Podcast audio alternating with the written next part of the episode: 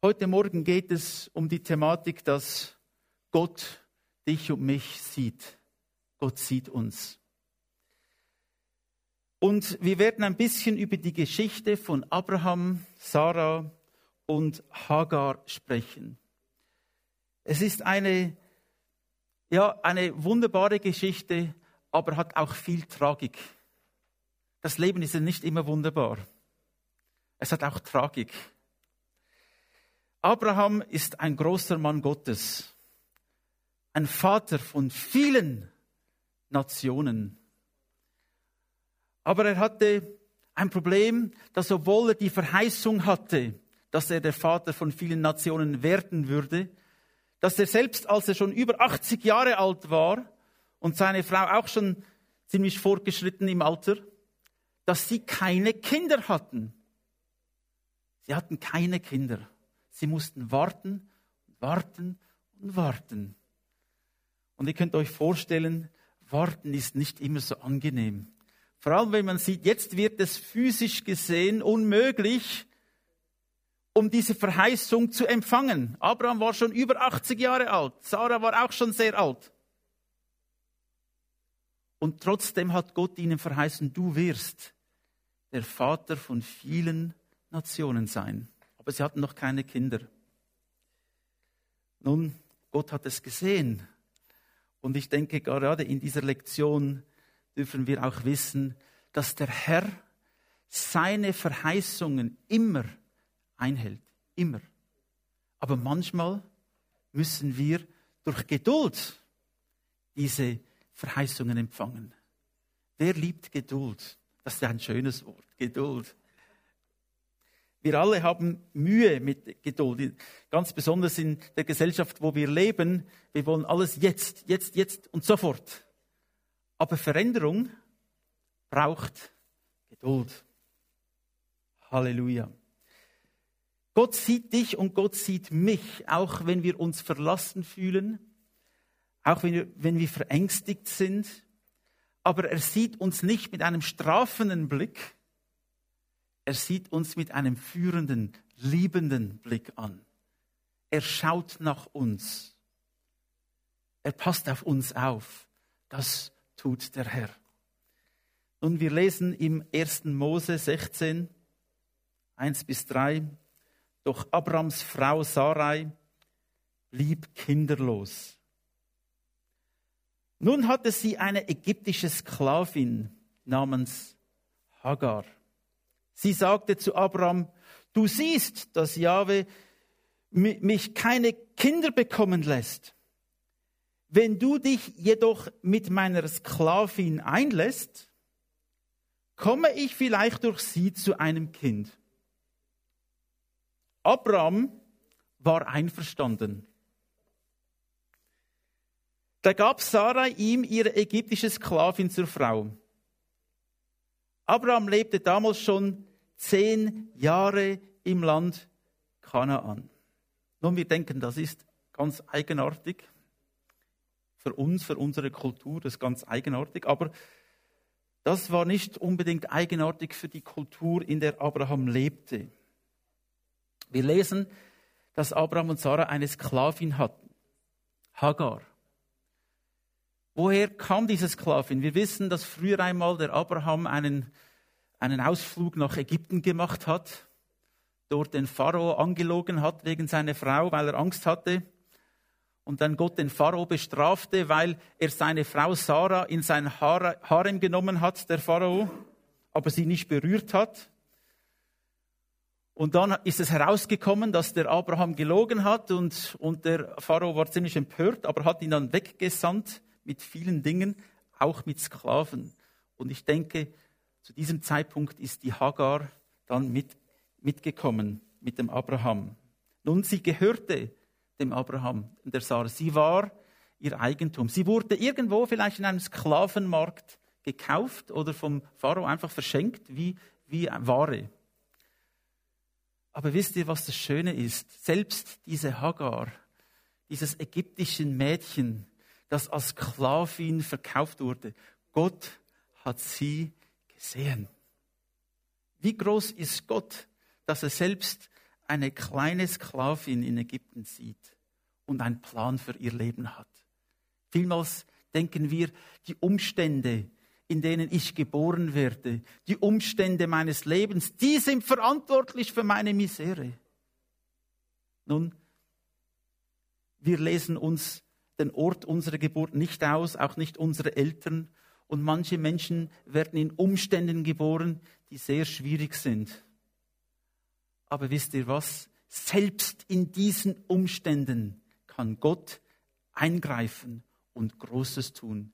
Die Umstände haben Gott noch nie gehindert, das zu tun, was er tun will. Haben ihn noch gar nie daran gehindert. Nun, Sarai gab Abraham Hagar als seine Ersatzfrau. Und es war eigentlich eine übliche Praxis zu dieser Zeit.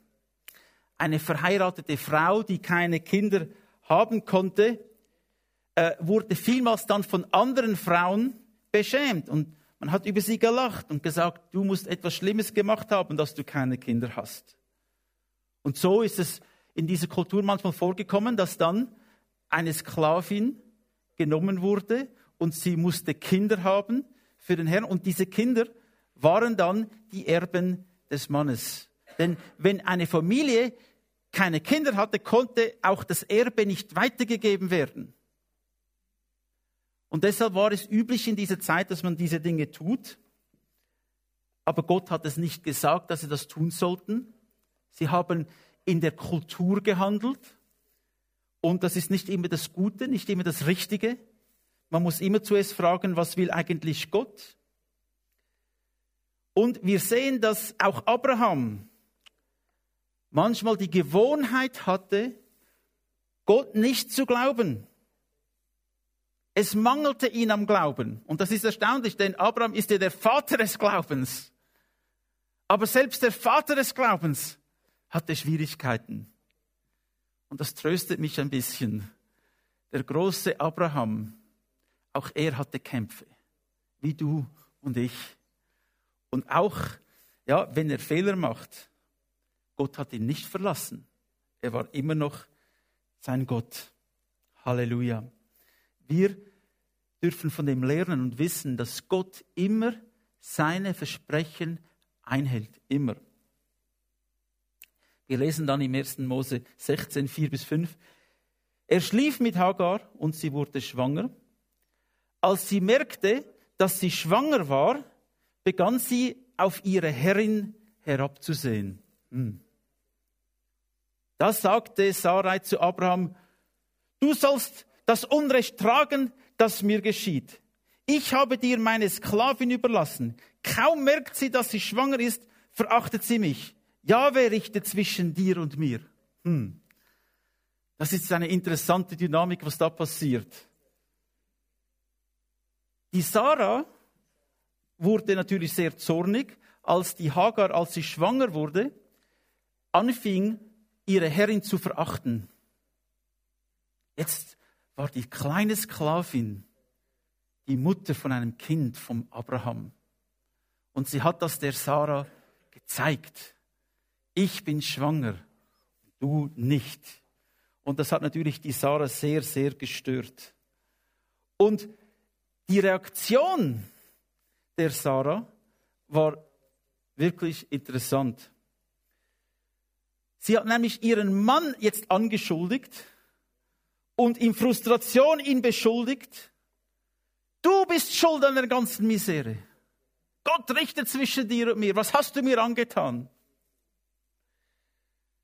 Nun, es ist oft einfacher, meine eigenen Fehler anderen zuzuschieben und andere dafür verantwortlich zu machen, als diese Fehler zuzugeben und um Vergebung zu bitten.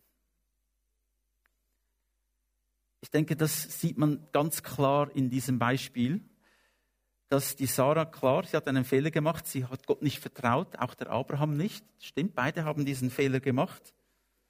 Für die Hagar war es nur gut, denn ihre Stellung wurde gehoben natürlich. Aber auch die Hagar hat dann sich auf eine Art und Weise verhalten, die nicht richtig war. schau mal, was ich von Gott bekommen habe. Schau mal, wie Gott mich gesegnet hat. Und manchmal verhalten wir uns Christen auch wie Hagar. Wir denken, wir sind besser, nur weil wir dieses oder jenes haben. Aber das ist nicht so. Und ich möchte uns alle ermutigen, um zu sagen, dass wenn wir Fehler machen, dass wir auch dazu stehen und dass wir nicht andere beschuldigen.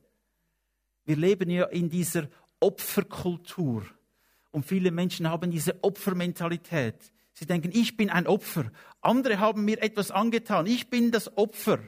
Obwohl ich denke nicht, dass die Bibel uns das zeigt. In Christus sind wir keine Opfer, sondern wir sind Überwinder. Wir sind mehr als Überwinder in Jesus Christus. Wenn, solange ich also alle anderen verantwortlich mache für meine Misere, in der ich bin, werde ich nicht vorwärts kommen. Ich werde nicht wachsen. Gott sieht mich und er will, dass ich Verantwortung übernehme, auch für mein Verhalten. Hat Sarah nicht gemacht und das war falsch. Abraham erwiderte, hier ist deine Sklavin, mach mit ihr, was du willst. Hm. Da behandelte Sarah sie so hart, dass sie davonlief. Dass sie ihr davonlief. Sarah war natürlich wütend auf Abraham. Sie hat es natürlich an Hagar dann ausgenommen und die Hagar bestraft und sie ganz hart behandelt. So hart, dass die Hagar weggerannt ist. Natürlich, wenn ein Sklave wegrennen würde oder wegrannte, war die Todesstrafe auf dieses Wegrennen. Aber sie haben sich nicht einmal darum gekümmert, sie ist dann weggerannt. Und, und äh, diese Wut, diese, dieser Ärger, diesen Zorn, den Sarah hatte, äh, ist natürlich zurückzuführen auf ihre eigene Mängel, die sie hatte. Sie hat ja die Hagar schlecht behandelt. Sie wurde dann wütend und hat sie schlecht behandelt und die Hagar ist davon gerannt. Nun, es ist immer gefährlich, wenn wir zornig sind aufgrund unserer eigenen Mängel, aufgrund unser eigenes Verhalten. Und wir täten gut daran, einfach einmal, wie der David sagte, Herr, erforsche mein Herz, siehe, wie ich es meine, erforsche mich, erkenne mich und siehe, ob etwas Ungerechtes in mir ist. Da ist die Hagar davongerannt. Doch der Engel Jahwes fand sie an einer Wasserstelle in der Wüste bei dem Brunnen, der am Weg nach Schur liegt, und fragte sie. Nun, der Engel Jahwes, wer ist das? Viele denken, das ist eine Präinkarnation, also das ist eine Erscheinung von Jesus Christus im Alten Testament. Engel heißt eigentlich ein Botschafter, ein Gesandter von Jahwe. Und wir wissen, dass Jesus sich auch im Alten Testament offenbart hat. Er hat einmal gesagt, bevor Abraham war, bin ich. Jesus gesagt. Also er hat sich offensichtlich dort offenbart und gesagt, Hagar, Sklavin Sarais, wo kommst du her und wo willst du hin? Nun, wenn Gott uns eine Frage stellt, geht es nicht darum, dass er nicht die Antwort bereits schon wüsste. Natürlich hat er gewusst, wer sie ist, wohin sie geht, was ihre Motivation ist. Was will Gott bezwecken, wenn er uns eine Frage stellt? Will er Informationen von uns? Will er etwas herausfinden, das er nicht wüsste? Warum stellt Gott uns Fragen? Er stellt uns Fragen, weil er uns an den Ort bringen will, wo wir uns selbst unser Verhalten vor Augen führen und uns überlegen, was bin ich jetzt am tun? Was mache ich? Gott stellt mir Fragen, um mich wieder zurückzuführen zu ihm. Nicht, weil er Information braucht. Ich bin meiner Herrin davongelaufen, erwiderte sie. Hm. Das sagte der Engel Jahwes zu ihr, geh zu deiner Herrin zurück und ertrage ihre harte Behandlung. Wow. Das passt nicht in unsere Kultur. Also wenn jemand ein bisschen schlecht behandelt wird, dann rennen wir davon und geben auf und sagen, das muss ich nicht ertragen, das ist ja schlimm, das ist ja das Schlimmste, was passieren kann. Und der Herr hat ihr gesagt, geh zurück, Gehe zurück zu deiner Herrin, die dich hart behandelt, und ertrage ihre harte Behandlung. Und dann sagt er, ich werde dir so viele Nachkommen schenken, dass man sie nicht mehr zählen kann. Dann fügte er hinzu, du bist schwanger und du wirst einen Sohn bekommen, den du Ismael nennen sollst. Gott hört. Denn Jahwe hat dein Jammern gehört. Er wird ein Wildesel von Mann sein, im Streit mit allen und von allen bekämpft, und er wird seine Brüder auf der Nase herumtanzen. er wird ein Mann des Konfliktes sein. Nun, obwohl Abraham einen Fehler gemacht hat, obwohl Sarah einen Fehler gemacht hat, obwohl Hagar einen Fehler gemacht hat, hat Gott die Kontrolle nicht verloren. Gott verliert die Kontrolle nicht. Es kann passieren, was will auf dieser Erde. Gott verliert die Kontrolle nicht. Manchmal höre ich Diskussionen über alle die Dinge, die passieren in unserem Land, in Europa, alle diese politischen Dinge und da gibt es wieder Krieg und dort gibt es Krieg und man ängstigt sich und man sagt, ah, diese Völkergruppe kommt und die wollen dieses und jenes und man diskutiert über alle diese Dinge und man hat Angst.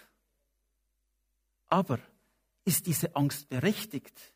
Hat Gott die Kontrolle verloren? Passiert jemals etwas, was Gott nicht wüsste und nicht sofort eingreifen könnte?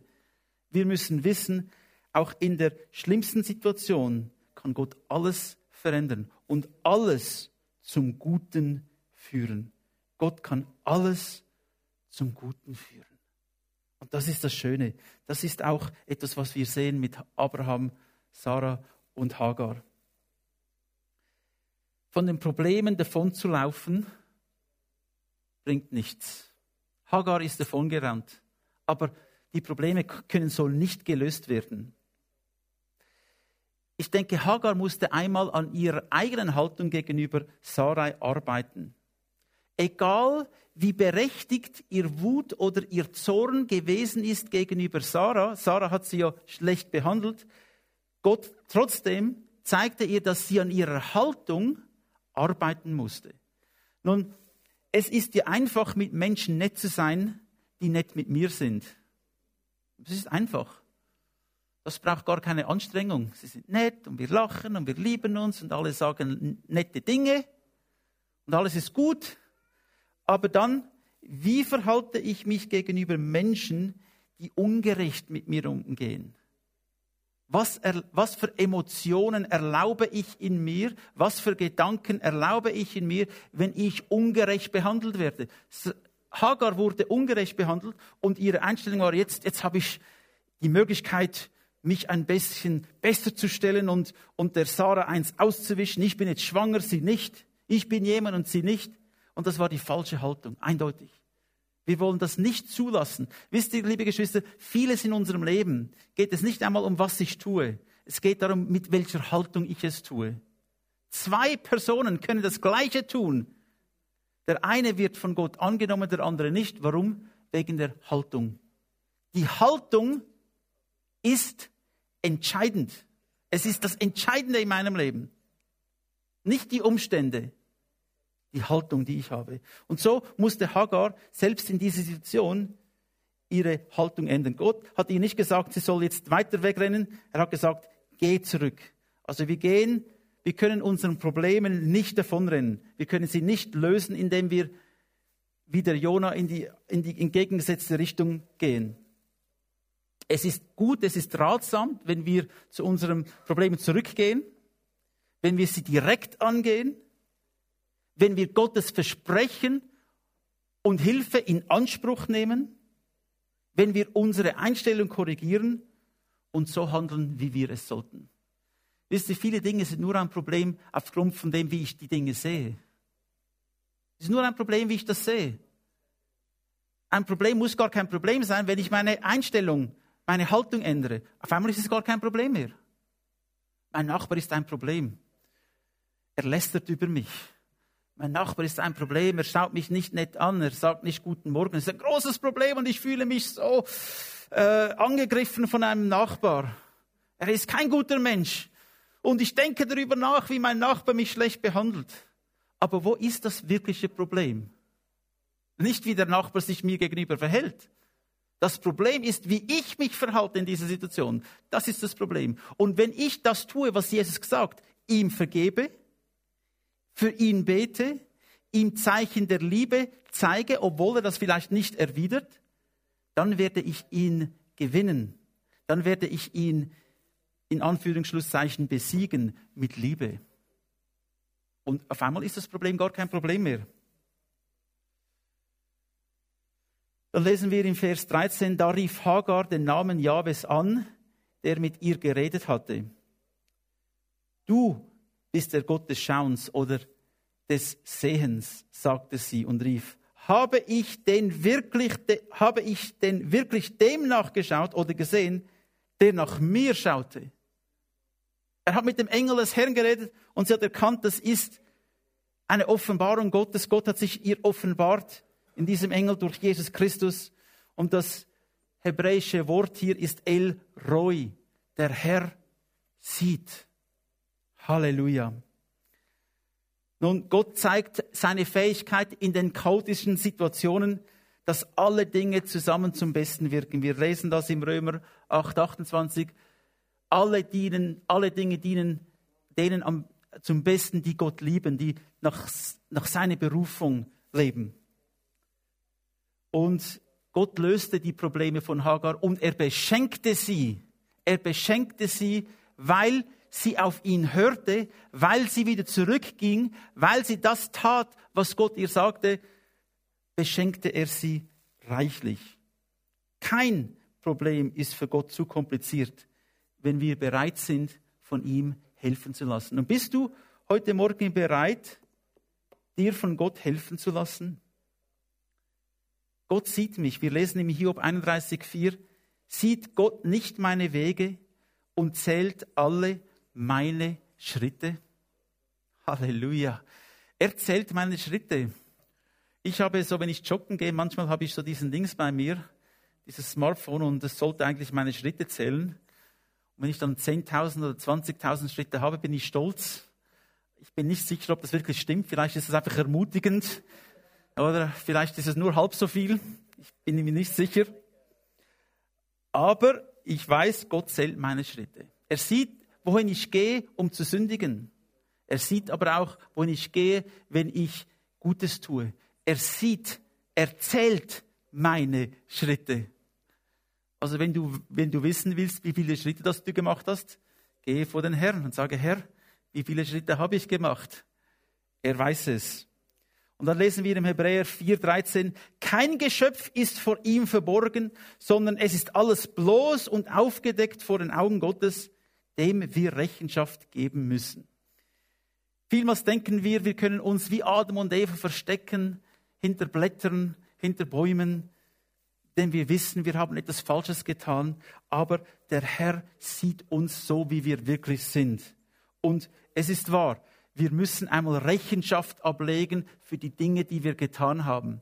Aber es ist auch wahr, dass wenn wir in Christus sind, wenn wir seine Gerechtigkeit durch Glauben empfangen haben, wenn wir das Leben von Christus empfangen haben, dann, liebe Geschwister, kommen wir nicht in das Gericht, sondern wir sind befreit von dem Gericht und kommen in seine Gegenwart. Und das ist auch die Botschaft, liebe Geschwister, wollen wir doch nichts verbergen. Gott sieht alles, er sieht meine Schritte. Auch wenn ich versagt habe, ist er da. Er hilft mir auf allen meinen Wegen. Ich will ihn bekennen in allem, was ich tue. Es ist eigentlich eine einfache Frage, ob ich etwas tun soll oder nicht. Kann ich Christus bekennen in dem, was ich jetzt tue? Kann ich sagen, Christus wird jetzt mit dem, was ich jetzt tue, verherrlicht. Ich bekenne ihn mit dem, was ich jetzt tue. Das ist die Prüffrage, die ich mir stellen sollte. Halleluja. Amen. Amen. Amen.